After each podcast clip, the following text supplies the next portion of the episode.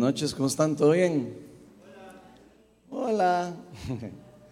Bueno, eh, espero que todo bien. Los que no me conocen, yo soy el pastor de Viña Oeste, Ronald Steinford, y para mí es un placer estar aquí y compartir con ustedes la palabra de Dios.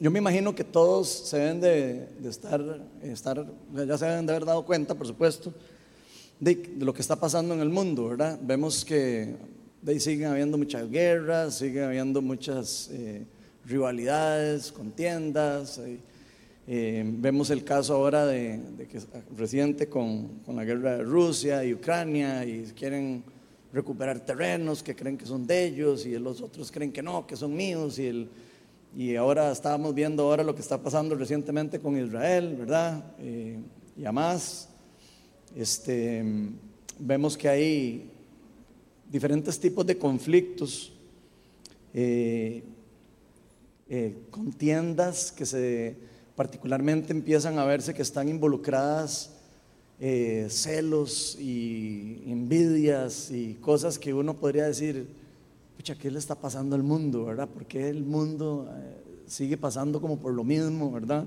Una y otra vez, ¿verdad? Nos, nos lleva a nosotros a preguntarnos, ¿a qué es que se debe tanto conflicto entre las naciones?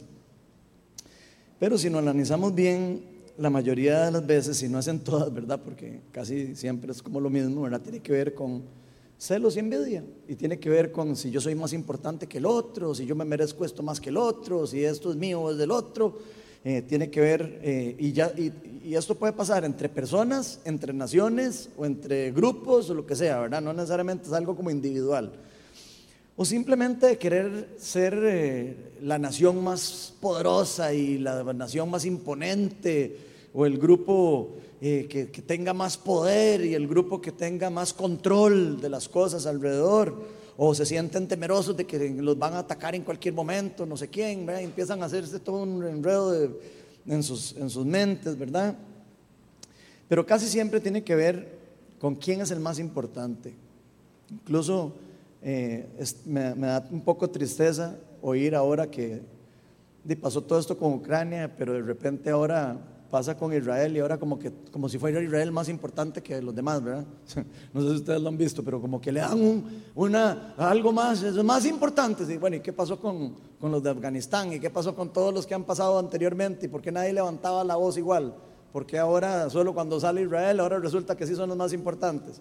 Entonces pareciera como que sí hay algo dentro de la humanidad que nos hace sentir a nosotros eh, o más afines a un grupo, o nos parece que somos más importantes de un grupo, o menos importantes estos que nosotros o que los otros, ¿verdad? Sin importar la consecuencia que ocurre en los lugares donde se dan esas contiendas, sin importar lo que, lo que le pase a los demás, como que ponemos de primero eh, el ego personal y de hecho pareciera como que la envidia y los celos, incluso para muchos de nosotros, podría ser como algo normal. A veces hasta yo, personas que, hasta yo me incluyo, que a veces uno, un celillo por ahí, una envidia pequeñita por ahí, y uno, no pasa nada, ¿verdad? Es que, sí, es que esta persona me hizo esto o el otro. Y uno trata como de justificarse, ¿verdad? De que esas cosas no son peligrosas o que o que son solo peligrosas cuando ya llevan a una guerra, o que son peligrosas solo cuando ah, se hace algo así complejo como lo que estamos viendo, ¿verdad? Incluso lo justificamos, muchos de nosotros. Y, estos sentimientos los justificamos a veces como si no fueran muy malos porque creemos que tenemos una justificación. De hecho, ustedes ven que sale el presidente de Israel, ¿verdad? Y sale diciendo, no, es que sí, es justificable que nosotros matemos a todo el mundo ahí y, ponen como ciertas justificaciones, ¿verdad? y esas justificaciones eh, no solo las ponemos todos, ¿verdad? Incluyendo a, todos los que estoy hablando y mencionando, sino que como que ponemos nuestro pensamiento y nuestro, nuestro raciocinio por delante de lo, que, de lo que puede estar sintiendo la otra persona o lo que está sintiendo los demás. Pero lo creamos o no, su único y verdadero fruto es la destrucción. Todo lo que tiene que ver con la envidia y los celos. Y eso creo que también podemos verlo claramente a través no solo de las guerras, lo podemos ver a través del mundo en general. Vemos cómo la avaricia se da alrededor de nosotros todo el tiempo. Vemos como de repente las cosas nos ofrece el comercio y entonces de vemos que el otro pasa con el teléfono nuevo a la par y nos quedamos viendo así como, ¿y este por qué anda con este teléfono? como que estamos envueltos en una guerra incluso hasta que nos envuelve dentro del mundo, dentro del comercio y, y entonces empezamos a envidiar que alguien ande con un carro mejor que nosotros o que alguien de repente tenga un mejor, una mejor computadora o por qué esta persona se pudo comprar esto, por qué esta persona anda de viaje, por qué yo no puedo y por qué estoy aquí, y por qué ella está allá. Y empezamos a como a pensar en nuestros corazones, ¿verdad? Y, a veces nos dejamos ir y nos dejamos seducir por las tentaciones del enemigo y nos lleva a experimentar celos, envidias, contienda, avaricia. Incluso, si nos damos cuenta, vemos familias peleándose por plata, familias que, no se vuelven a hablar porque por un problema, no sé, por un terreno, por, o porque no sé qué con la plata, una herencia, que no sé qué, que a mí me tocaba esto y el otro le tocaba el otro. O sea, vemos eso como ocurre una y otra vez y lo vemos en una familia, lo vemos en la otra y lo vemos alrededor de todos nosotros. Y hay montones de, montones de casos, no solo de esos, pongo esos como para darnos una idea de esto. Pero en fin, definitivamente la envidia y los celos tienen un gran poder de destrucción. No solo eso, sino que puede arrebatarnos y puede quitarnos las bendiciones que Dios tiene para nosotros o que nos ha querido dar a través de nuestra verdadera identidad que tenemos todos, o la verdadera identidad que quiere que usted y yo conozcamos, que podemos tener a través de Él. Por eso hoy vamos a estar hablando un poco de este tema. La charla la titulé hoy, Los celos y la ira nos roban nuestra identidad. Antes de empezar vamos a invitar al Espíritu de Dios para que abra nuestro entendimiento y que nos permita poder quitar nuestros egos de la cabeza, quitar el ego de nuestra mente y permitir que el Espíritu de Dios nos hable a nuestro corazón. Ven Espíritu Santo. Señor, eh, me atrevería a decir que aquí todos hemos sido envidiosos y celosos en algún momento de nuestra vida. Señor, yo te pido para que hoy hables a nuestros corazones nos reveles el peligro que hay detrás de lo que a veces podemos creer que es algo sutil. Ven y convéncenos, Señor, y ayúdanos a entrar en arrepentimiento y a soltar todo este tipo de sentimientos que muchas veces nacen de, de nuestro mismo deseo humano. Y algunas otras vienen influenciado por el reino de las tinieblas, pero sea como sea que experimentemos este tipo de tentación o pecado, Señor, te pedimos para que nos reveles cómo podemos romper esto, cómo podemos salir de esto, cómo podemos poner nuestra mirada en ti, Señor, y, y depender de ti y permitir que tu Espíritu sea el que gobierne y no nuestra carne. Llénanos con tu Espíritu Santo, Señor, y te pido para que me llenes en este momento también a mí con tu poder, que me des gracia para con las personas que están escuchando. Entonces te lo pido en tu nombre, Señor Jesús. Amén. Bueno, vamos a estar en el libro de Génesis, vamos a estar en el capítulo 37, vamos a estar en los versículos 9 al 28. Y dice así, después José tuvo otro sueño. Acuérdense que Josué, José tenía sueños, era el hijo menor de los doce hijos de, de Israel, de Jacob. ¿Ok?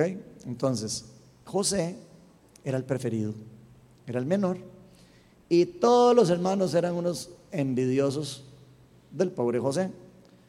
Claro, no así como que pobrecito tampoco, ¿verdad? Pero ahí vamos a ir viendo. Pero los pongo en contexto para que entiendan un poquito la historia los que no se la han leído. Pero dice así: Josué tuvo otro sueño.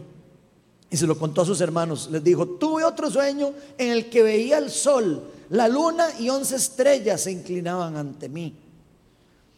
Cuando se los contó a, su padre y a sus hermanos, su padre los reprendió. ¿Qué quieres decirnos con este sueño que has tenido? Le preguntó. ¿Acaso tu madre, tus hermanos y yo vendremos a postrarnos en tierra ante ti? Sus hermanos le tenían envidia, pero su padre meditaba en todo esto. En cierta ocasión, los hermanos de José se fueron a Siquien para apacentar las ovejas de su padre. Israel dijo a José, tus hermanos están en Siquien apacenteando las ovejas, quiero que vayas a verlos. Está bien, contestó José. Israel continuó, vete a ver, vete a ver si tus hermanos, vete a ver si tus hermanos y el rebaño están bien y tráeme noticias frescas. Lo envió desde el valle de Hebrón. Cuando José llegó a Siquén, un hombre lo, lo encontró caminando por el campo y le preguntó, ¿qué andas buscando? Estoy buscando a mis hermanos, contestó José. ¿Podría usted indicarme dónde están apacentando el rebaño? Ya se han marchado de aquí, le informó el hombre. Los oí decir que se dirigían a Dotán. José siguió buscando a sus hermanos y los encontró cerca de Dotán. Como ellos alcanzaron a verlo desde lejos, antes de que se acercara, tramaron un plan para matarlo. Y se dijeron, se dijeron unos a otros, ahí viene ese soñador. Ahora sí que le llegó la hora. Vamos a matarlo y a echarlo en una de esas cisternas, de estas cisternas. Y diremos que se lo devoró un animal salvaje. A ver en qué terminan sus sueños. Cuando Rubén escuchó esto, Rubén era uno de los hermanos, intentó liberarlo de las garras de sus hermanos. Así que propuso, no lo matemos, no derramen, no derramen sangre, arrójenlo en esta cisterna en el desierto, pero no lo pongan, pero no le pongan la mano encima. Rubén dijo esto porque su intención era rescatar a José y devolverlo a su padre.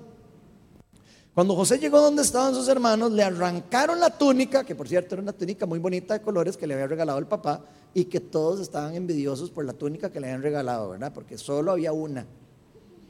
¿verdad? Era la última túnica del desierto. Entonces dice que le arrancaron la túnica, muy elegante, lo agarraron y lo echaron en una cisterna que estaba vacía y seca. Luego se sentaron a comer. Era tranquilidad estos muchachos. En eso, al, levantar la vista, divisaron una caravana de, ismaelitas que venían de Galat. Sus camellos estaban cargados de perfumes, bálsamo y mirra que llevaban a Egipto. Entonces Judá propuso a sus hermanos, ¿qué ganamos con matar a nuestro hermano y ocultar su muerte? En vez de eliminarlo, vendámoslo a los ismaelitas. A fin de cuentas, es nuestro propio hermano. buena gente, ¿verdad? Sus hermanos estuvieron de acuerdo con él, así que cuando los, mercaderes madianitas se acercaron, sacaron a José de la cisterna y se lo vendieron a los ismaelitas por 20 piezas de plata. Fue así como se llevaron a José a Egipto. Si saben de la historia, después José llega a ser el segundo del faraón y termina salvando a todo el pueblo de Israel. Pero, pero eso es lo que le hicieron los conchos de los hermanos. ¿eh? ¿Y por qué le hicieron eso? por envidia. Entonces hoy vamos a ver dos realidades que nos explican cómo la envidia y los celos, ¿verdad? Tienen un gran poder de destrucción para nuestro corazón y cómo puede llevarnos a hacer cosas incluso que van en contra del reino de Dios, incluso hasta nos puede llevar a perder o a que nos roben nuestra verdadera identidad. Okay, la primera realidad que vamos a ver es que la envidia y los celos están arraigados en la idolatría por lo que nos roba nuestra identidad. Y ahora vamos a ver por qué. Así que vayan, a, vayan abriendo las orejas. Como dijo Fito, las orejas, las naturales y las, y las sobrenaturales, para los que somos orejones. Génesis 37, 11 nos reafirmó que dice que sus hermanos le tenían envidia a José, pero que su padre sí meditaba en esas cosas. O sea, su padre, por más que le sonaba que estaba rajando, se quedó meditando en lo que estaba José diciendo. Y vean lo que dice Colosenses 3, 5, que ya es en el Nuevo Testamento. Nos advierte lo siguiente, dice, por tanto, hagan morir todo lo que es propio de la naturaleza terrenal. ¿A qué se está refiriendo a la naturaleza terrenal? Inmoralidad sexual, impureza, bajas pasiones, malos deseos y avaricia, la cual es idolatría. ¿Eh? Y todo el mundo, pero ¿cómo es eso? Entonces, si leemos la Biblia, nos vamos a dar cuenta que la envidia y los celos se manifestaron en la humanidad, por supuesto, desde muchísimo tiempo antes, ¿verdad? ¿Quién se acuerda quién fue la primera persona que, que experimentó la envidia? Sin contar a los ángeles. Caín, muy bien. Entonces, el primer ejemplo fue Caín. Acuérdense que estaba Caín y Abel, ¿verdad? Los primeros hijos de Adán y Eva. Caín, por celos y por envidia, termina matando a Adán. ¿Se acuerdan? Eh, Abel, perdón. sorry, sorry. Era para ver si estaban poniendo atención. Termina matando a Abel. Algo parecido vemos después pasando aquí en la historia que les estoy contando de José. Porque se nos dice que sus hermanos le tenían envidia. Y vean cómo la envidia lleva a la destrucción. Especialmente si usted la deja crecer. ¿eh? Si usted la deja ahí y usted dice, no pasa nada, yo sintiendo envidia. Y no pasa nada, sintiendo celos. No, no, no. Tenga cuidado porque se lo termina comiendo el tigre, ¿verdad? A uno. Entonces, pareciera evidente, ¿verdad? Que estos sentimientos de ira, eh, de, envidia, de celos, de arrebatos de ira, de, de codicia y todo esto, ¿verdad? Fue lo que llevó a querer matar a los hermanos de José, a José, lo llegaron a pensar, vamos a matarlo. Y después ahí salió Rubén, ahí el buena nota, ¿verdad? Y lo mejor escondámoslo aquí pensando después de rescatarlo. Pero después terminan vendiéndolo a los, a los egipcios. Y yo quiero hacer una pregunta. ¿Quiénes aquí alguna vez han sentido celos o envidia por alguien? ¿Celos o envidia? De cualquier cosa. Así que uno vaya pasando y diga, ay, qué cólera que yo no tenga eso. Ay, qué cólera le dieron el trabajo al, otro y no me lo dieron a mí. Con lo que yo he trabajado y con lo bueno que yo soy y con todo el esfuerzo que yo le pongo a todo. Y me lo, quita, me lo quitaron. Eso es algo muy común que nos pasa a nosotros. Yo creo que todos hemos experimentado en algún momento. Y los mismos hermanos. Nada más vean a dos chiquitos jugando con algo y ya van a ver. Entonces lo quita y, y la del otro y el otro quiere el otro y siempre pelean por lo que quieren. Es, es algo que se ve en la naturaleza humana desde pequeños. El pecado lamentablemente es algo que se trae ya insertado. Es como un chip que viene ahí, que después, gracias a Dios, Jesucristo lo viene a redimir. Pero todos hemos tenido en algún momento al menos la tentación de experimentar algo como eso. Y sabemos que esto tiene un gran poder de destrucción. Esto, la envidia y los celos pueden destruir amistades. Yo conozco personas, montones de personas que han perdido amigos por celos, familias que se han separado por envidia, por celos, eh, iglesias que se hayan separado por envidias, por celos, contiendas, trabajos que se han separado por envidia, por celos, o sea, creo que todos sabemos que esto tiene un gran poder de destrucción, pero ¿qué nos dice la Biblia acerca de esto, de la envidia? Nos dice que la envidia es un fruto de la naturaleza pecaminosa. Si ustedes leen el libro de Gálatas, se van a dar cuenta que en Gálatas capítulo 5 vienen los frutos del Espíritu y los frutos de la naturaleza pecaminosa. Y adivinen qué, la envidia es parte de los frutos de la naturaleza pecaminosa arrebatos de ira, envidia y otro montón. No los vamos a leer, pero se los dejo ahí para que en tarea puedan leerse Gálatas 5. En Gálatas Pablo nos hable o, pone la envidia para que ustedes den una idea de lo, terrible y lo complicado que puede ser esto, en la misma lista del pecado de la inmoralidad sexual.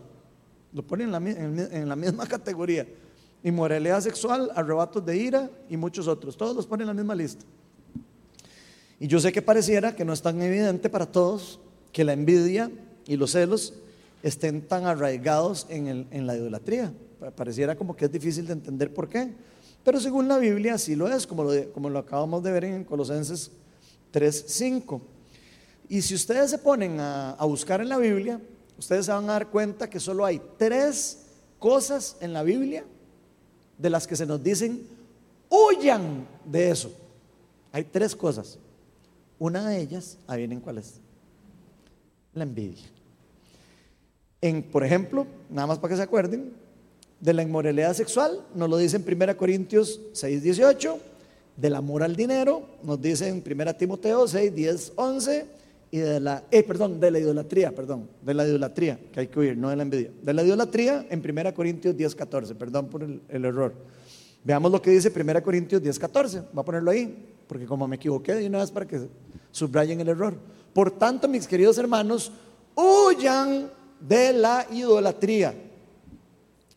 Pero ya vimos que la envidia sí está arraigado en la idolatría, entonces podríamos decir que el error fue pequeñito. La envidia y los celos, gente, son frutos de la idolatría, porque para que ocurran esas cosas, para que alguien tenga envidia, para que alguien tenga arrebatos de ira, para que tenga todo ese tipo de cosas, normalmente eh, ocurre cuando una persona se cree más que la otra persona o se pone en una posición arriba de otra persona, incluso creyendo que merece algo más que la otra persona. Y por eso es que siente la envidia, porque dice, pero ¿cómo, cómo? ¿Por qué este sí y yo no? Se, se pone en un nivel en donde dice, yo soy el que debería estar en el lugar de él o de ella.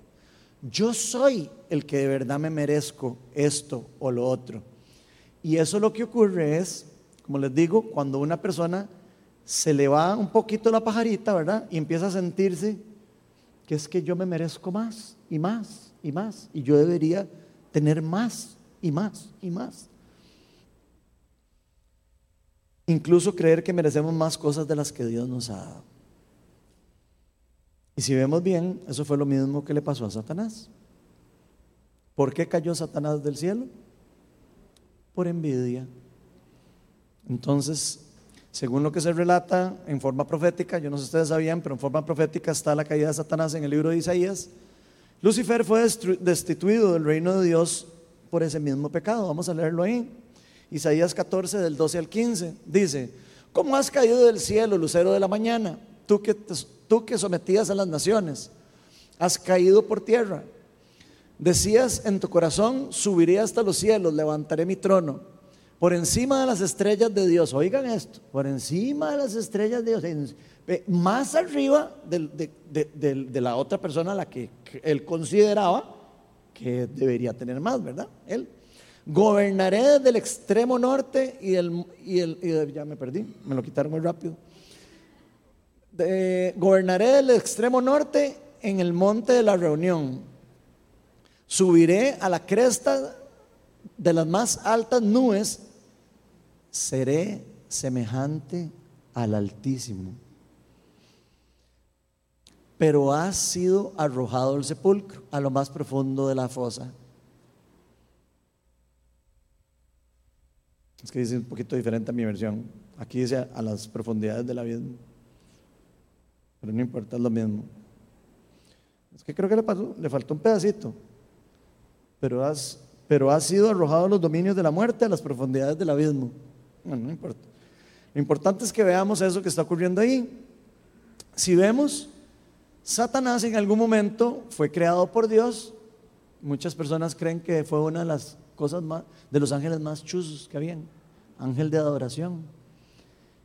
pero él se llegó a sentir tan chuzo que de repente dijo, ¿y será que yo no debería ser Dios?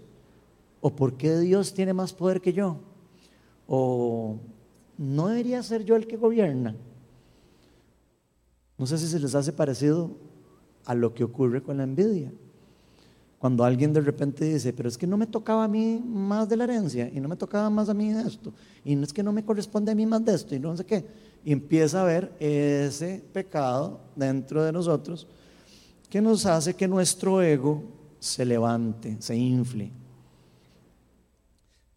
Durante la vida de Jesús una y otra vez Jesucristo nos advierte de no dejar que nuestros egos se eleven al cielo.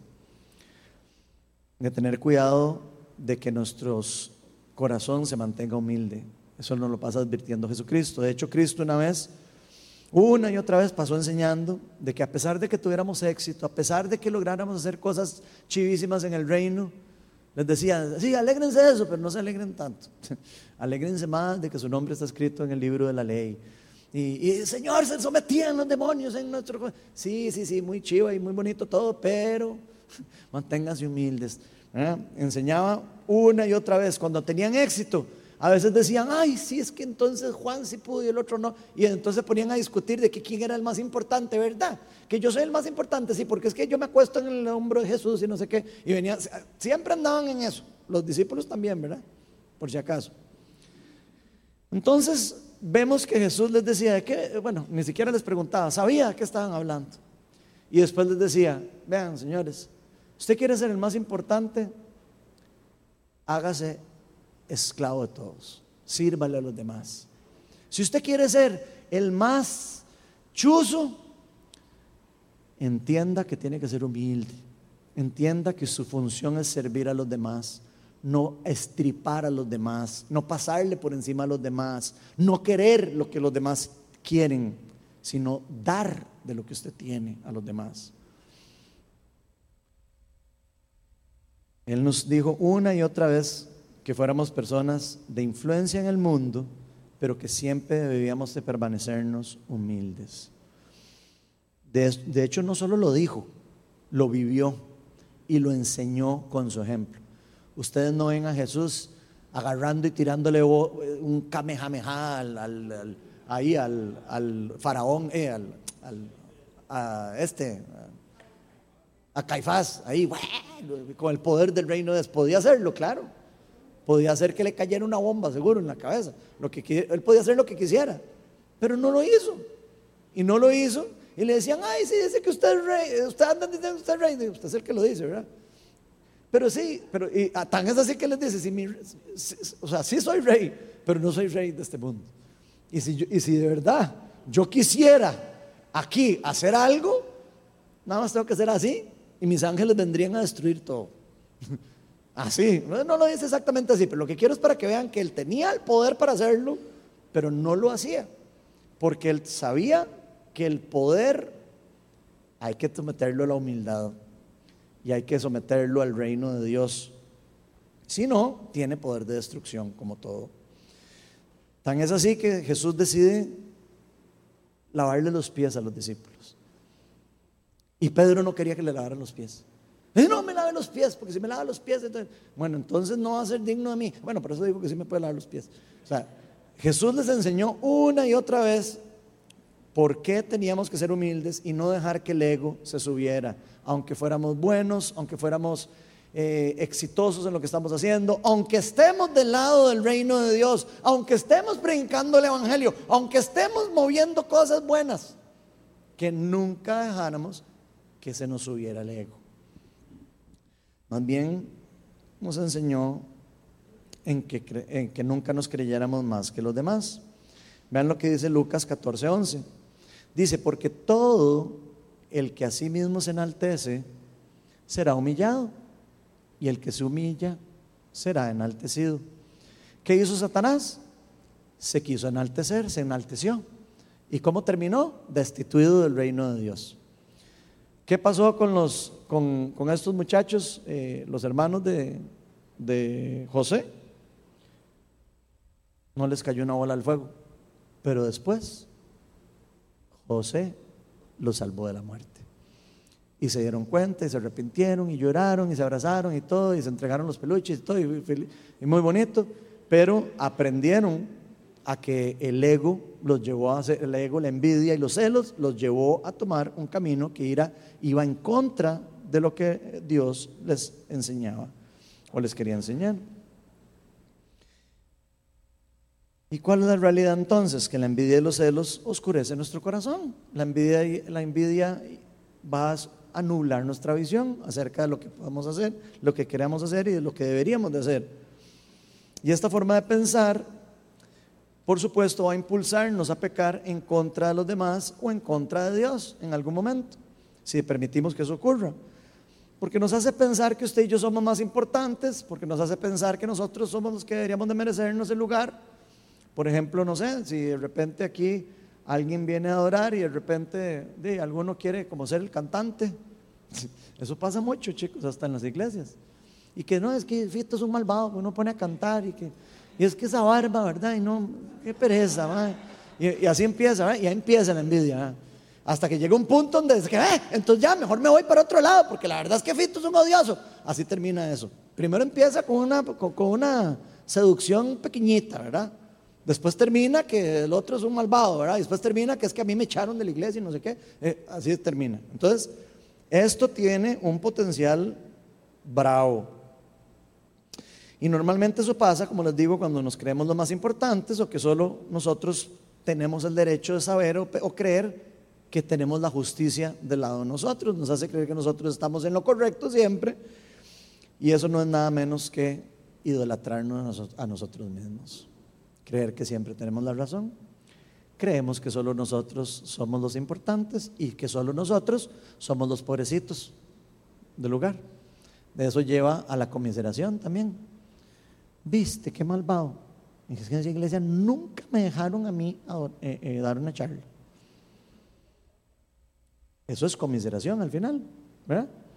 Verse uno como yo soy el pobrecito, yo soy el que a mí me trataron mal, y no ver lo que realmente había en el corazón de cada uno de nosotros. Y si recordamos el pasaje que estábamos leyendo al inicio, se nos dice en Génesis 27, del 19 al 20, se dijeron unos a otros, estos dos los hermanos de José.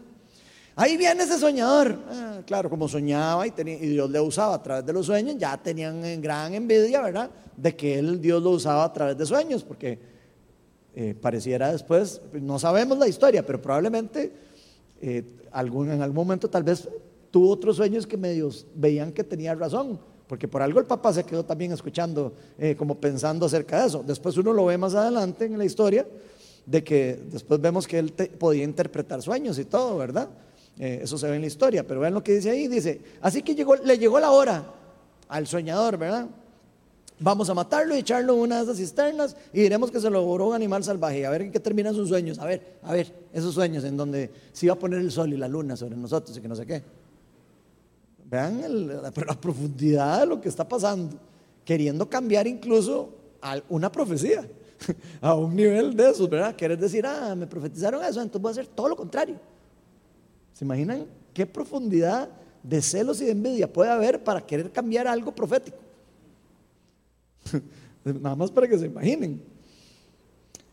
Y yo no sé si, si todos lo podemos ver, pero los hermanos de José pensaron que ellos tenían la razón. Ellos decían, ah, sí, es que es súper injusto, además este madre es un bocón. Ahí andaba chismeando siempre el papá todo lo que andaban haciendo, por eso lo mandaban a ver si, a dónde está, tráeme las noticias, a ver qué andan haciendo esos babosos. Bueno, obviamente lo mandaba así, el papá, ¿verdad? Entonces ellos creían que de alguna manera era justo eso, y lo justificaron, y hicieron y se dejaron llevar por sus deseos.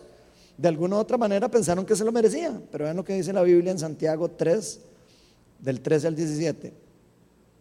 ¿Quién es sabio y entendido entre ustedes? Que lo demuestre con su buena conducta mediante obras hechas con la humildad que, le da su sabiduría.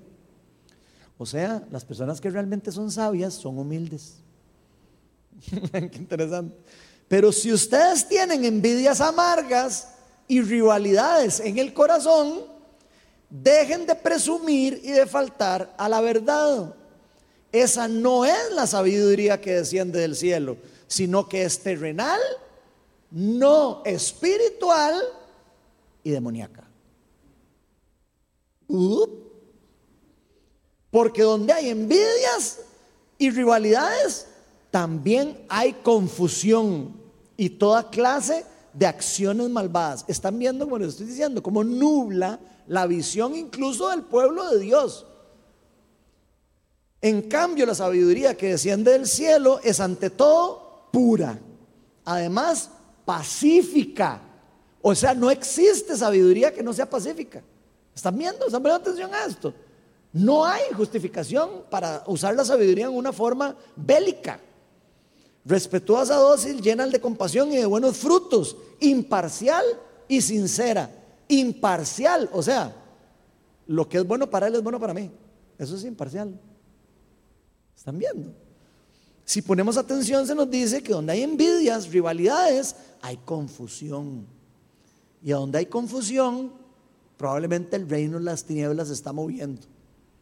Y nosotros deberíamos de decir, suave, aquí hay confusión, deberíamos de pedir sabiduría de lo alto.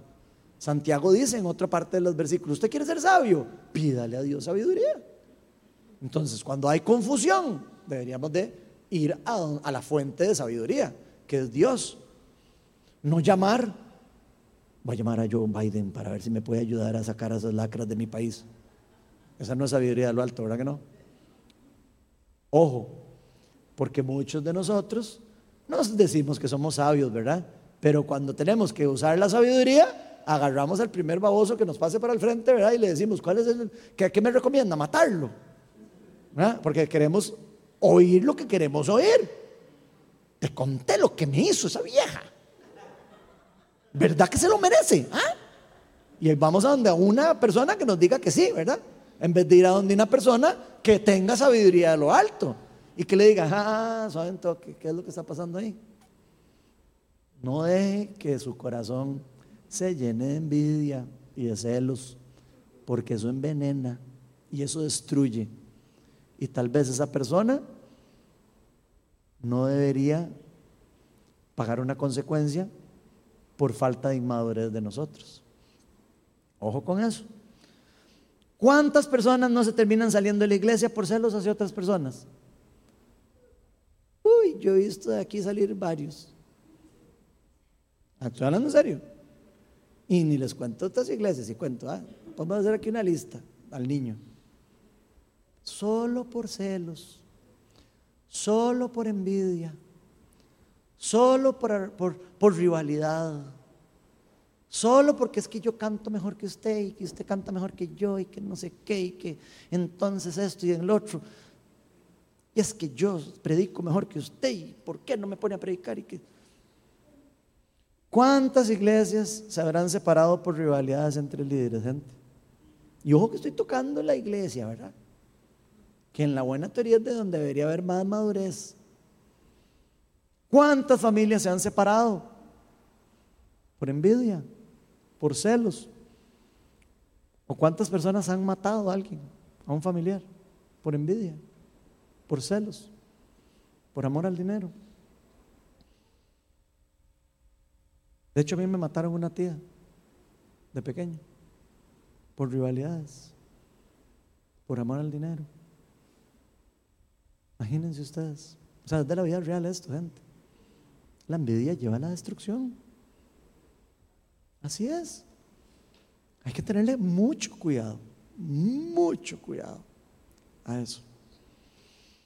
Y yo me pregunto, ¿habrá alguien aquí que está resentido porque alguien pasa más tiempo con otro amigo? Ay, es que, es que Ronald solo sale con Fito. Ay, es que, es que Jan viera que solo, de solo anda con, con Ana y con, y con Álvaro y, y conmigo nadie quiere salir. Ay, es que yo canto feo, pero a mí me gustaría igual cantar en el grupo de adoración, porque Dios me llamó a mí a cantar. ¿Usted sabía que a mí Dios me llamó a cantar? ¿En serio? Cante. Ay, uno. Seas tonto, yo no creo que Dios sea tan sordo. No, yo hablando en plan, de verdad, hay personas que se, que se confunden con esas cosas, gente, por ego y por falta de humildad y no quieren entender, es que usted no canta. Yo sé que usted quiere cantar, pero no canta bonito. ¿De ahí qué quiere que haga? Uno se ríe, pero gente, así se vive en las iglesias, así se vive en las empresas, así se vive. Ay, es que yo trabajo súper bien y trabaja pésimo la persona. Y cree que todo lo hace bien y todo lo hace mal. Y después dice, ay, me echaron, me echaron del trabajo. Ay, un viejo de hondo, de ahí, ahí ¿Y, por qué? no sé. Y, resulta que usted averigua y es que llegaba todos los días tarde. Siempre hay una, y siempre el culpable es el otro, ¿verdad? El, malvado. Gente, hay que soltar eso. Y eso es para todos. No crean que a mí no me pasa. Nos pasa a todos. Pero eso pudre nuestro corazón. Eso marchita nuestro corazón, nos nula la visión de no poder ver la verdad que está ocurriendo alrededor de nosotros. Y eso nos puede llevar, por supuesto, a la separación, nos puede llevar a la ira, nos puede llevar a la destrucción. Esas cosas solo terminan robándonos nuestra verdadera identidad. Porque todo se trata de la identidad. Al final, la persona que tiene una identidad en Cristo no necesita que alguien lo elogie. No necesita que lo dejen cantar en la iglesia. No necesita que le den el mejor trabajo. No necesita que le digan, ay, qué lindo que estás, ¿verdad? No necesita, porque tiene una identidad firme en Cristo. Y sabe que la única persona a la que tiene que agradar es a Cristo. No al esposo, ni a la esposa, ni al amigo, ni al primo, ni a no sé qué. A Cristo, nada más. Entonces vean que esto destruye la identidad de las personas en Cristo y las que están sin Cristo también. Y precisamente por eso vamos a pasar a la siguiente realidad. La segunda realidad es que para vencer la envidia y los celos debemos aprender a confiar en Dios y en nuestra verdadera identidad. Vean lo que dice Proverbios 3 del 5 al 6. Proverbios 3, del 5 al 6. Dice, confía en el Señor de todo corazón y no en tu propia inteligencia.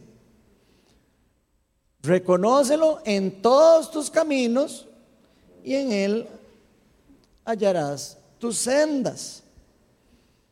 Entonces, ¿en quién hay que confiar? En Dios. Un poquito, no, con todo el corazón.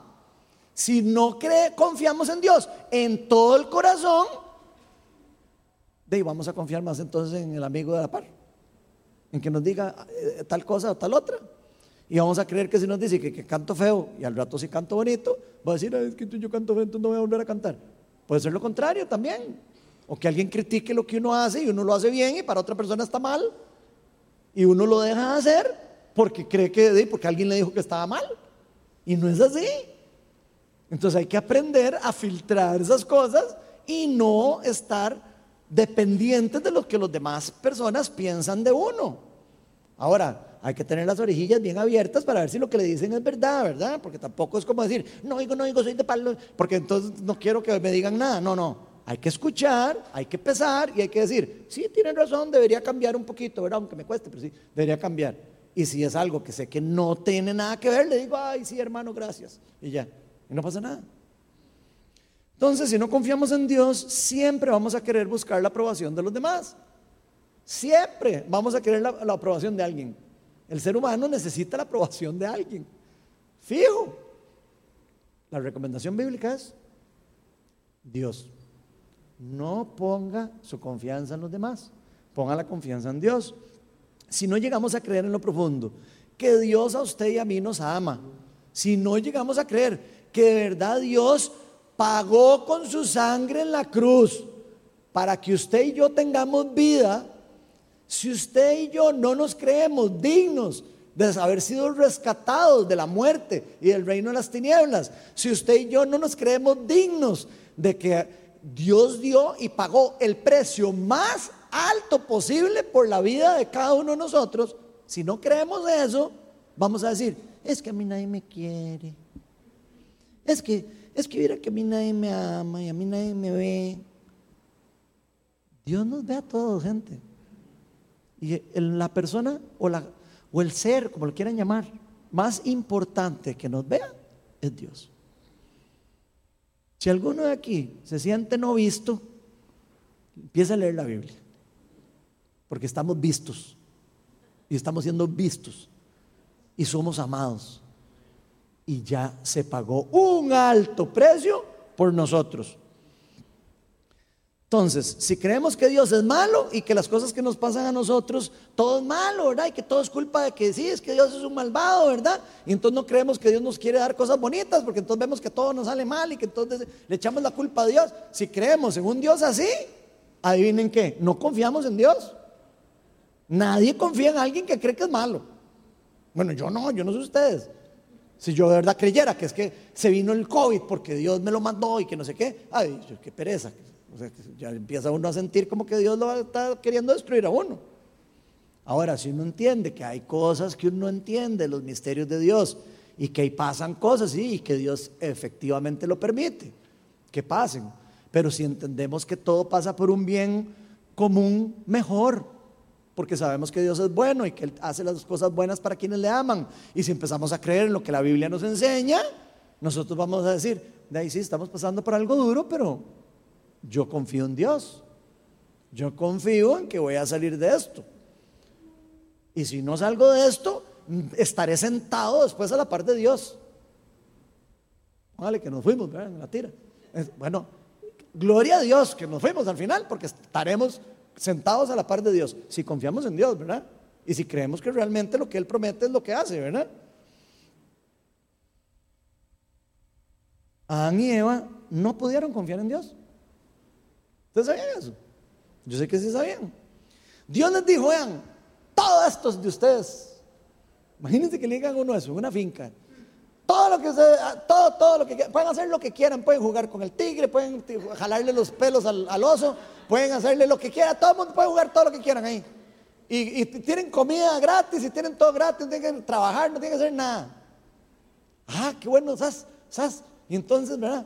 Eso sí, ¿sabe? Lo único que no pueden hacer, ¿verdad? Es agarrar de ese árbol. Porque si comen de ese árbol se van a morir. Morirán. ¿Ok? ¿Entendieron? Sí, ya entendimos. Está bien. Y van jugando por el ladén, ¿verdad? Los dos, felices. Y ven el árbol, ¿verdad? Ya no pueden ni comer frutas, porque solo quieren esa. La única que le dijeron que no. ¿Verdad? Ay, esa, esa, ay, será manzana, bueno, no sé porque la Biblia no dice que es manzana, pero digamos que es una manzana. Ay, esa manzana se ve más rica que la naranja que tengo aquí. Ay, será que Dios, ay, será que... Y aparece el diablo, ¿verdad? ¿De verdad usted le cree a Dios de que usted se va a morir si se come esa fruta tan rica que está ahí? Es que no es que Dios es malo. Él lo que quiere es lo malo para usted. Él sabe que si usted come esa naranja o esa manzana, usted se va a hacer como Él. ¿No se les parece parecido a lo que le pasó a Satanás? Ajá, nos vamos a hacer como Él. Sí, claro. Nada más vaya y cómase un pedacito, ¿verdad? No confiaron en lo que Dios les dijo. No confiaron en que Dios era bueno. Confiaron en que Dios era malo y que los estaba engañando. Y entonces dijeron, la verdad es que no sea tan mala, ¿verdad? Chas, se lo comieron. Satanás tampoco pudo mantenerse humilde y aceptar su lugar en el cielo. Dios le dio todo lo que, tenía que darle. Lo hizo un chuzo de ángel, le dio dones chivísimas. Y aquí yo quiero hacer un alto. A ustedes y a mí, Dios nos hizo demasiado chuzos. Y eh, si no lo escucho bien, quiero que lo vuelva a escuchar. Usted es un chuzo para Dios. Y ya Dios le dio a cada uno de ustedes y a mí lo que nos tenía que dar. Y tiene un plan para cada uno de nosotros. Ojalá no nos pase lo que le pasó a Satanás. Porque Satanás dijo, sí, me dio esto y me dio el otro, pero ¿saben qué? Yo quiero más. Yo quiero ser como Él. Y eso es precisamente lo que está haciendo el ser humano en la humanidad. Está diciendo, ¿qué Dios?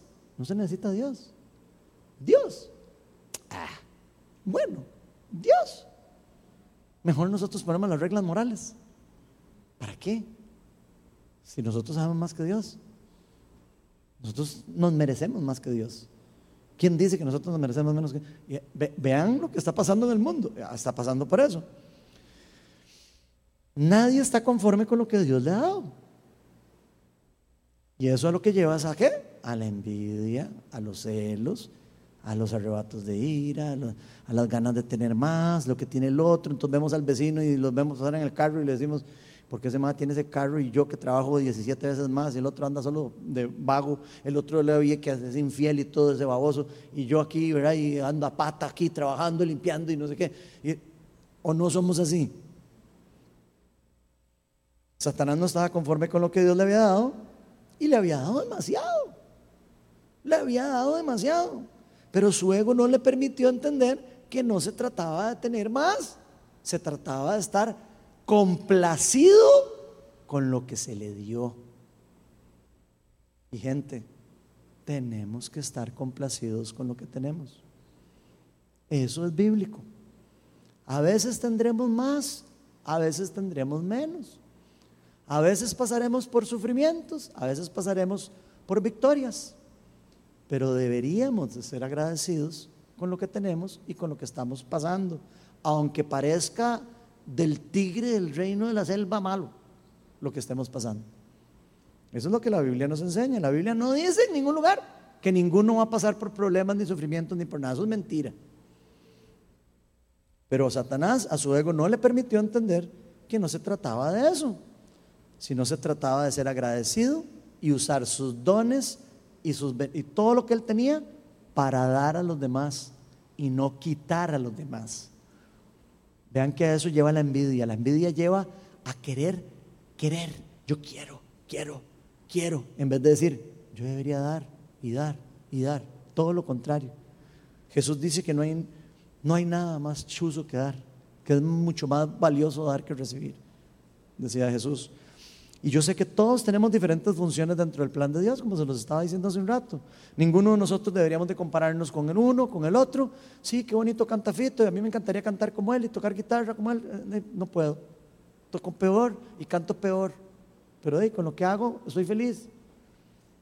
Y gloria a Dios que Dios mandó a alguien que toca mejor y canta mejor que yo porque eso es beneficio para el, para el cuerpo. No se trata de mí, no se trata de usted, se trata de toda la, familia, ¿me explico? Y eso es lo que hay que aprender, o lo que la Biblia nos llama a nosotros de aprender, de ser humildes, de buscar el bien común, no el bien personal, de matar ese ídolo que hay en nosotros, dejar morir ese ego. Si realmente creemos que Dios es bueno y que nos ama, estaremos siempre agradecidos con lo que vamos, nos va a dar. Siempre. Ah, que estoy enfermo, y sí, pero gloria a Dios, aquí estoy vivo un día más. Que no sé qué, que me, se me quedó la plata. Bueno, en el próximo proyecto me va a ir mejor. Esa es la actitud que nos llaman a hacer. Y estoy hablando, póngale, háblese de dones, de habilidades. O de dinero. Ay, qué chivo tener un montón de plata. Mm, téngale cuidado a eso. Eh. La plata es muy, ¿cómo es? hay un dicho que decía Basilón, la plata no es todo, pero es toda. molestando, ¿eh? molestando, pero así, lo, así la gente lo ve, ¿verdad? Porque creen que con la plata van a poder hacer un montón de cosas o que van a poder ser felices con la plata. Cuidado y no más bien, con plata se les enreda la vida, más bien. Y se los digo por experiencia. Siempre podemos estar agradecidos con lo que tenemos. Por ejemplo, no sé si ustedes conocen a Nicholas James Bujivic. ¿Alguien lo ha visto? Ma, búsquemelo en internet, porfa. Se me olvidó decirle que lo pusiera. Nicholas James Bujivic es un, es un predicador de que no tiene cuerpo. ¿Lo han visto? Solo tiene este chonquito de aquí a aquí. No tiene ni piernas ni brazos. Y alguno de nosotros podría decir, ay, qué pobrecito, ¿verdad? Pobrecito de fijo, ¿verdad? Pero si a usted le tocara ser ese muchacho, más de uno se toma una pastilla para morirse, ¿verdad? Porque dice, ah, lo peor que me ha pasado en la vida es haber nacido así. ¿O no? Uno lo ve y uno piensa, ¿verdad? Fue puña, qué duro, ¿verdad? No tener brazos, no tener piernas. ¿Y cuál es la actitud de este muchacho? ¿Ustedes lo han visto? Es uno de los predicadores más chuzos que yo he visto. Ahí, ahí anda pegando brincos y moviendo y se tira por las piscinas y todo. Y usted, véanlo en internet. Es demasiado lindo. Es una persona demasiado feliz. Bueno, por lo menos aparenta, ¿eh? pero demasiado feliz. El mae va y va a hacer charlas de, de, motivación para jóvenes y todo. Y también predica el evangelio y la gente se entrega a Cristo y todo. O sea, vean la actitud de ser feliz con lo que uno tiene. Y nosotros pensando en el carro y que la, y que la casa y que no sé quién. Ahí está, Nicolás. Si usted no lo ha visto, búsquelo después y busque un video de ese muchacho para que vea lo que es ser agradecido con Dios. Y cualquiera diría, yo, ah, ese Dios a mí no me quiere, no, ¿cómo estoy aquí sin piernas y sin manos? seas tonto Dios. Así, y vaya, oígalo hablar de Dios. Vaya, oígalo hablar de Dios ese muchacho. Y nosotros de verdad con envidias de que el iPhone y que no sé qué y qué y que y me lo va a robar ese iPhone. O sea, por favor. Y vean lo, lo, peligroso que es, porque la envidia lleva a eso, ¿verdad? después lleva tentación de querer robar. Y si no es robar, después no sé, adulterar. Porque la esposa no sé quién es más bonita que la mía o lo que sea. Vean lo profundo que es esto, gente. Y hay que tenerle cuidado.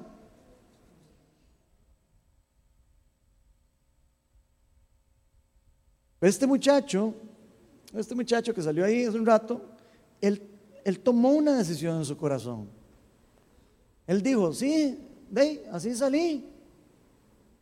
Sí, pero yo con esto que tengo, voy a dar todo lo que tengo. Y ahí está, dando todo lo que tiene, gente. Y yo me pregunto, ¿estamos nosotros dando todo lo que tenemos? Igual que ese chaval. ¿Realmente estamos agradecidos con lo que tenemos, con lo que somos? ¿Realmente estamos creyendo que nuestro Dios es así de chuzo como lo Él?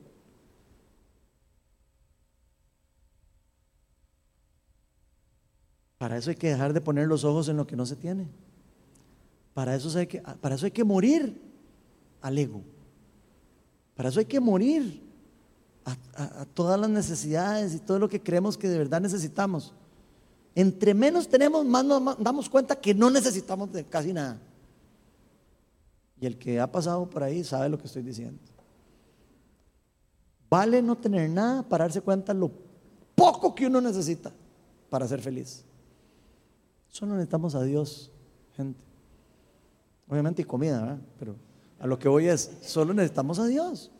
Las otras cosas vienen por añadidura. Mismo Jesús lo dice, busquen primeramente el reino de Dios. Búsquenme a mí primero, dice Él. Y después todos ustedes se van a hacer plenos porque ya no van a necesitar todas las otras cosas. Y si las tienen, van a decir, ay, qué chiva para poder ayudar a otra persona. Ay, qué chiva, esta persona no tiene celular, le va a dar el mío. Pero eso no lo puede hacer una persona que no ha soltado esa, esas ganas de tenerlo todo. Esas ganas de, de, recibir la felicidad con las cosas materiales o con las cosas, en los elogios de las personas. Eso lo puede hacer una persona que tiene su identidad clara en, Cristo y que sabe que en esta vida todo es perecer y que no vamos a llevar nada. Esto le ha permitido a este muchacho ser un cristiano de verdad, un cristiano que da fruto, un cristiano que es digno de, mencionarlo así públicamente. Y no solo lo ha demostrado con su testimonio, sino lo ha demostrado por el fruto del Espíritu Santo a través de su vida. Por eso la Biblia nos dice que busquemos siempre arrepentirnos de estar cuando estamos, eh, digamos, de acuerdo con la envidia y los celos. Si usted en algún momento o yo estamos pasando por algún, o sentimos una envidia, un celo o algo, ahí mismo donde hay que decirle al Señor, Señor, ayúdame a que se me quite esto y ojalá confesarlo.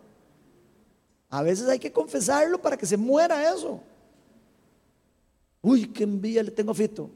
Más, Fito, le voy a decir la verdad. Viera la envidia que le tengo. Ahí murió el asunto. Ahí murió el asunto, se los garantizo. Vayan enfrente de la persona y díganle, le tengo envidia a usted. Y verán cómo se les quita la envidia. Van a ver, acuérdense de mí. Así como cualquier otro de los sentimientos similares, como ira, resentimiento, autorrechazo, miedo, autocompasión, idolatría, control, dominio, impaciencia, descontento, comparación, entre otros. Y gente, yo creo que ya es hora de que cambiemos de mentalidad. Por el bien de nosotros y por el bien de la comunidad también. Porque cuando nosotros cambiamos, cambia nuestra atmósfera alrededor de nosotros también. Y esto, lo creamos o no, nos ocurre a todos. Yo sé que algún vivillo por ahí anda. Mm, yo no soy tan envidioso, vieras. Yo no soy tan no sé qué. Mm, cuidado por andar por ahí, se los digo, ¿verdad? Porque solo falta decir que uno no va a caer para que chacataplum. Cuando se dé cuenta uno ya cayó. Acuérdense lo que le pasó a, aquí a Eric. ¿Se acuerdan con del candado? si no, pues para que oigan las charlas, entonces ya, ya, los dejé picados los que están en internet. Tienen que buscar la charla de Eric Cordero para que vean qué buena. Más bien tengamos demasiado cuidado de no darle importancia a cuando nosotros sentimos celo, envidia, eh, envidia por otros. tengamos, tengámosle cuidado y pongámosle la, alerta. Y ojalá le digámosle a algún amigo nosotros, viera que estoy sintiendo esto feo por tal persona. Anda a hablar con ella. vaya donde un buen amigo. No vaya a donde el que usted quiere ir. ¿Verdad? Porque si usted va donde el que usted quiere ir, ya le dije lo que va a pasar. Ay, vieras lo que me dijo, no sé qué. Y ya empieza el asunto peor, ¿verdad? Y sale más carboneado todavía. Y eso no es para bueno. Por eso no debemos subestimar esos sentimientos en nuestro corazón. Vean lo que se nos dice en 1 Juan 1, 8 al 10. Y pongamos atención porque esto es palabra de Dios, ¿verdad? Dice, si afirmamos que no tenemos pecado, o sea, si alguno de aquí, o el que está escuchando en internet, afirma que no tiene pecado, escucha lo que tiene la palabra de Dios para nosotros. Dice, si afirmamos que no tenemos pecado, nos engañamos a nosotros mismos y la verdad no está en nosotros. Así o más claro. Después dice, si confesamos nuestros pecados, y pongan atención a esa otra palabra. A veces hay que confesarlos para que se muera, ¿verdad? Y a veces hay que confesarlo a, confesarlo a otra persona, como dice Santiago, no solo a Dios. Yo sé que algunos piensan que solo a Dios, pero vaya, léase Santiago y después hablamos. Dice, Dios que es fiel y justo, nos perdonará y nos limpiará de toda maldad. Si afirmamos que no hemos pecado, lo hacemos pasar por mentiroso y su palabra no está en nosotros. O sea, que si yo digo, no, es que era que yo nunca he sentido envidia. Y claro, sobre todo, man, los discípulos de Jesús tienen envidia a ellos mismos. Los apóstoles de Jesucristo. Uno lo mató por codicia al dinero. Y nosotros vamos a decir, ah, no, es que era que bien la plata no me mueve. No me mueve nada. Ah, dígalo para que le pongan una valija llena de plata al frente, a ver si a ustedes no se le salen los ojos y a ver qué pasa. Hay que tener cuidado con lo que uno dice y ponerse uno en una circunstancia de decir, Señor, ayúdame para no ver esos billetes. Señor, ayúdame para no hacer eso. Señor, ayúdame para no sé cuál. Porque apenas digamos que no pecamos y que no sé qué, ya vimos dónde vamos a caer, ¿verdad? O sea, todos hemos pecado y todos probablemente vamos a ser tentados a pecar. ¿Ah? Y todos vamos a pasar por celos o por lo menos por la tentación de celos y que alguien nos pase a la par y nos diga algo que decimos y se nos vaya ahí las ganas de querer lo que tiene, ¿verdad? Y si no lo aceptamos es porque probablemente no estamos siendo sinceros. Puede ser que no estamos siendo sinceros con nosotros mismos. Y está en nosotros si queremos dejar esas cosas de lado o si queremos seguir en la mentira. Porque ya vieron, si uno cree eso, no está en la verdad. Y no existen dos verdades, ni más o menos una media verdad. No. O es verdad o es mentira. No existe lo otro. Y hay que pedirle a Dios definitivamente ayuda para que sane nuestro corazón de esas cosas y que nos proteja de no caer en más, no darle más cabida al pecado que se haga más grande después de lo que ya empezamos a, manejar con la tentación. Por eso es importante que nosotros decidamos perdonar a las personas que nos han estado guardando amargura también, que nos han estado envidiando a nosotros también. Hay personas que sabemos que nos envidian. O sea, eso no va solo de nosotros hacia otros. Hay personas que nos envidian y hay personas que, que, son celosas en contra de nosotros, al revés. No solo nosotros nos celamos de otras personas, sino somos también objeto de, que las personas hablen y digan cosas. Por envidia, celos. Esto aplica para ambos lados. Y esto no solo nos pasa a nosotros, sino también le puede pasar a personas cerca a nosotros. Y tenemos que ser suficientemente maduros para, si vemos que a alguien le está pasando eso, también ayudar. Y decir, mira, esto yo te recomiendo que soltes eso. Acordémonos que es importante perdonar, a dejar ir. Vean lo que nos dice Mateo, bueno, en Mateo los que nos dice Cristo. En Mateo 6, 14, 15 dice, porque si perdonan a otros sus ofensas, también los perdonará a ustedes su Padre Celestial. Eso ya lo hemos visto varias veces. Pero si no perdonan a otros sus ofensas, tampoco su Padre Celestial les perdonará las suyas. Mm. Ah, muy bonito, ¿verdad? Gloria a Dios, que Dios me perdonó los pecados. Ahora sí vaya, perdone al otro. Ah, no. Cuidado con eso, porque ojo lo que dice la palabra de Dios. Si no perdonamos a otros las ofensas que nos hacen a nosotros, no nos van a perdonar las nuestras. Hay una parábola y todo eso de Jesús. ¿Se acuerdan? Del que le perdona la deuda y que le, bueno, terminó en la cárcel, el, malvado. ¿ah? Marcos 11:25, vean la recomendación que nos dan. Y eso es para todos. Y cuando estén orando, porque muchos de aquí oramos, ¿verdad? Y salimos a orar y a veces meditamos en la palabra de Dios y queremos seguir la, justicia de Dios, entonces nos apartamos a veces y oramos en la noche o estamos, Señor, quítanos esto, lo otro. Bueno, cuando estén orando, si tienen algo contra de alguien, guárdeselo bien adentro. No, eso no es lo que dice. Si tienen algo contra alguien, perdónenlo. Para que también su Padre, otra vez, otro versículo, para que su Padre que está en el cielo perdone a ustedes sus ofensas. Otra vez, otro versículo, por si acaso creyeron que no, no, era de verdad eso. Entonces, el perdonar a los demás es igual importante que arrepentirnos nosotros de nuestros pecados. Así como nosotros somos unos pecadores malvados, o fuimos unos pecadores malvados, y a veces nos jalamos tortas también, porque somos imperfectos. Así las otras personas, las otras personas tienen derecho a ser imperfectos también. Y si no entendemos eso, no entendemos la gracia de Dios. Es así de sencillo. Claro, es complicado aplicarlo, pero es la verdad.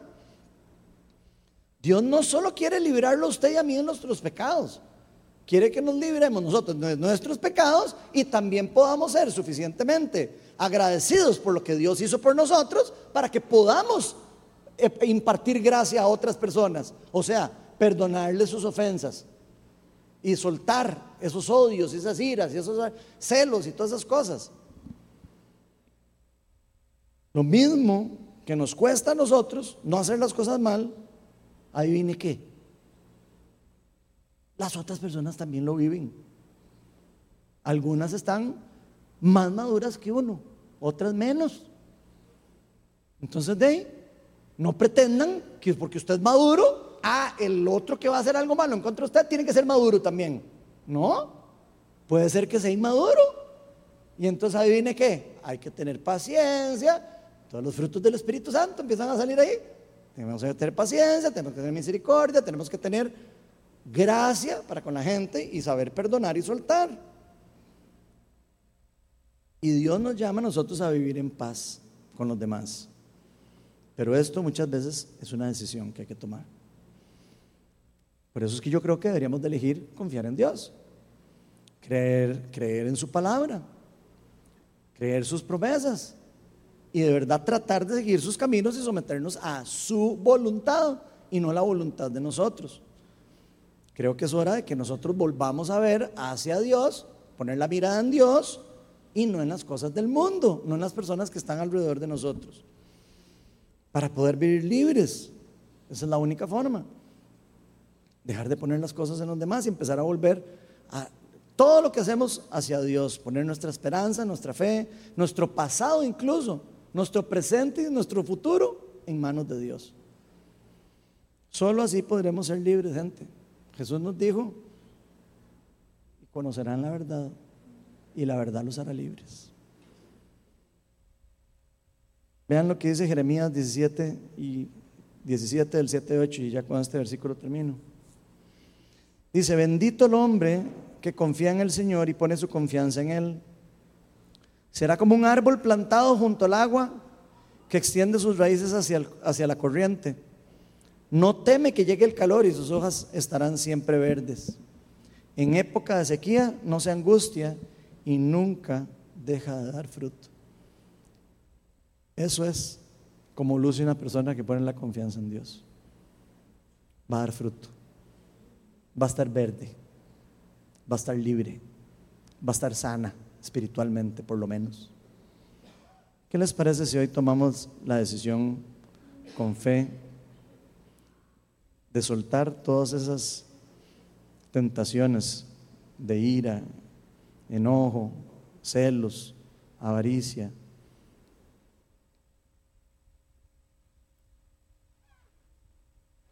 Luego de que hemos estado leyendo y escuchando la palabra de Dios, ¿qué vamos a hacer? ¿Qué vamos a hacer después de que estamos siendo enfrentados con la palabra. Porque de nada sirve venir aquí a la iglesia y leerse la Biblia y, ver videos en YouTube y todas esas cosas, si, al final nosotros no vamos a, reaccionar al mensaje de, de Dios. ¿Qué vamos a hacer hoy con los sentimientos de envidia que hay en nuestro corazón, si hubiese alguno?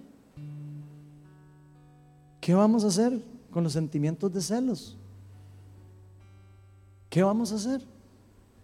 con lo que hemos estado guardando en nuestro corazón por esta persona, a la que no hemos podido soltar y que tenemos ahí, que sabemos que hace rato Dios nos está diciendo, deje ya, déjelo ahí ya, déjelo ir, déjelo, suéltelo.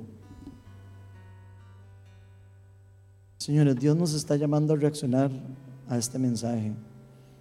Nos está llamando al arrepentimiento, metanoia, cambio de mente, cambio de dirección a soltar nuestros resentimientos, a dejar de compararnos de los demás. Dios nos está llamando a reconocer quiénes somos realmente en Cristo. No dejemos que los celos y la envidia nos roben nuestra verdadera identidad. Vamos a ponernos todos de pie y vamos a adorar al Rey de Reyes. Vamos a pedirle al Espíritu Santo que tome control de nuestro corazón. Ven Espíritu Santo y llena este lugar con tu presencia, Señor. Señor, sin tu convencimiento, ninguno de nosotros vamos a poder soltar nada de lo que, lo que tenemos guardados. Así que aquí estamos, Señor, hoy. Abrimos nuestro corazón, nuestra mente, volvemos nuestra mirada al cielo, Señor, y te decimos, aquí estamos, pa. Ven, Espíritu de Dios. Abrimos nuestro corazón al Espíritu Santo. Hoy queremos soltar, Señor. Hoy queremos dejar aquí todo, todo sentimiento de ira, de envidia, de celos, cualquier tipo de comparación que hemos estado haciendo con otras personas. Señor, ya no queremos más de eso, Señor. Si usted quiere, si usted realmente quiere soltar eso, pídaselo ahí al Señor, dígale, aquí estoy, ayúdame. El perdón no es olvidar. El perdón es dejar de emitir juicio sobre algo. Y ya es hora de decir, yo no soy el que va a tomar juicio. Yo no soy el que va a hacer que esta persona pague. Yo sé que el juez es uno y se va a encargar de que cada quien pague lo que tenga que pagar. Hoy Dios nos está llamando a reconocer quiénes realmente somos en Cristo. Ven Espíritu Santo y trae convencimiento. Te pido para que quites de nosotros cualquier tipo de ego que no nos permita soltar. Y si hay alguien que se siente que ha estado siendo cautivo de este tipo de cosas, de envidia, celos por otra persona, o contiendas, o enojos, o malentendidos, lo que sea que sea lo que usted sienta que lo que lo ha mantenido cautivo. Hoy es el mejor día para confesarlo, para soltarlo, para dejarlo ir. Jesús dijo, vengan a mí todos los que están cansados y agobiados y yo les daré descanso. Si usted está pasando por eso, pase adelante, reciba oración, aproveche y venga y confiéselo con su boca y diga, yo quiero soltar esto, yo quiero dejar ir a esta persona, yo quiero soltar esto que me hicieron, yo quiero ser como Jesús que dijo, perdónalos porque no saben lo que hacen. Yo sé que hay personas que les han hecho daño a ustedes y a mí. Hay personas que nos han querido destruir. Hay personas que nos quieren destruir todos los días. Pero aún así, Jesucristo nos enseñó la forma del reino de Dios para lidiar con eso. Y es el perdón, y es el soltar, y es el dejar ir, y es el dejar a Dios que sea el juez de todas las personas del mundo.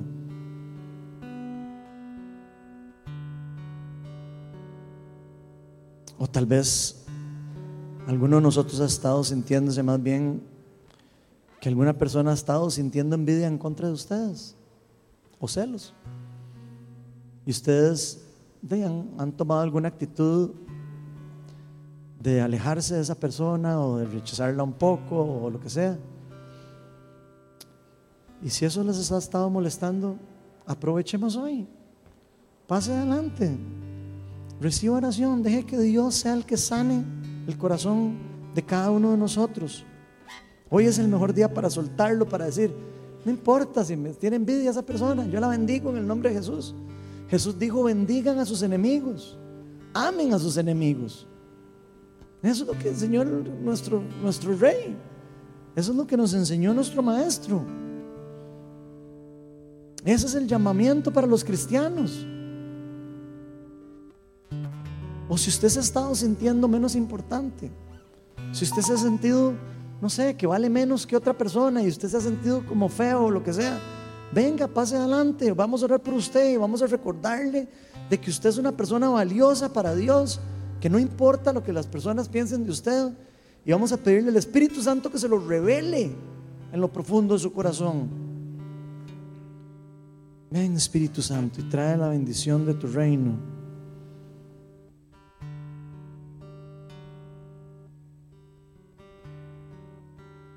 El Señor no tiene favoritos, gente. Él es el único a que tenemos que complacer. Él es el único al que tenemos que rendirle cuentas. Si alguien nos ha tratado con injusticia, Jesús lo ve todo. Dios lo ve todo. Hoy es el mejor día para decirle, aquí dejo todo este peso. Aquí dejo la carga. Vamos a adorar. Y vamos a dejar que el Espíritu Santo fluya con su hermoso poder y amor. Gracias, Señor. Gracias, Señor. Amén.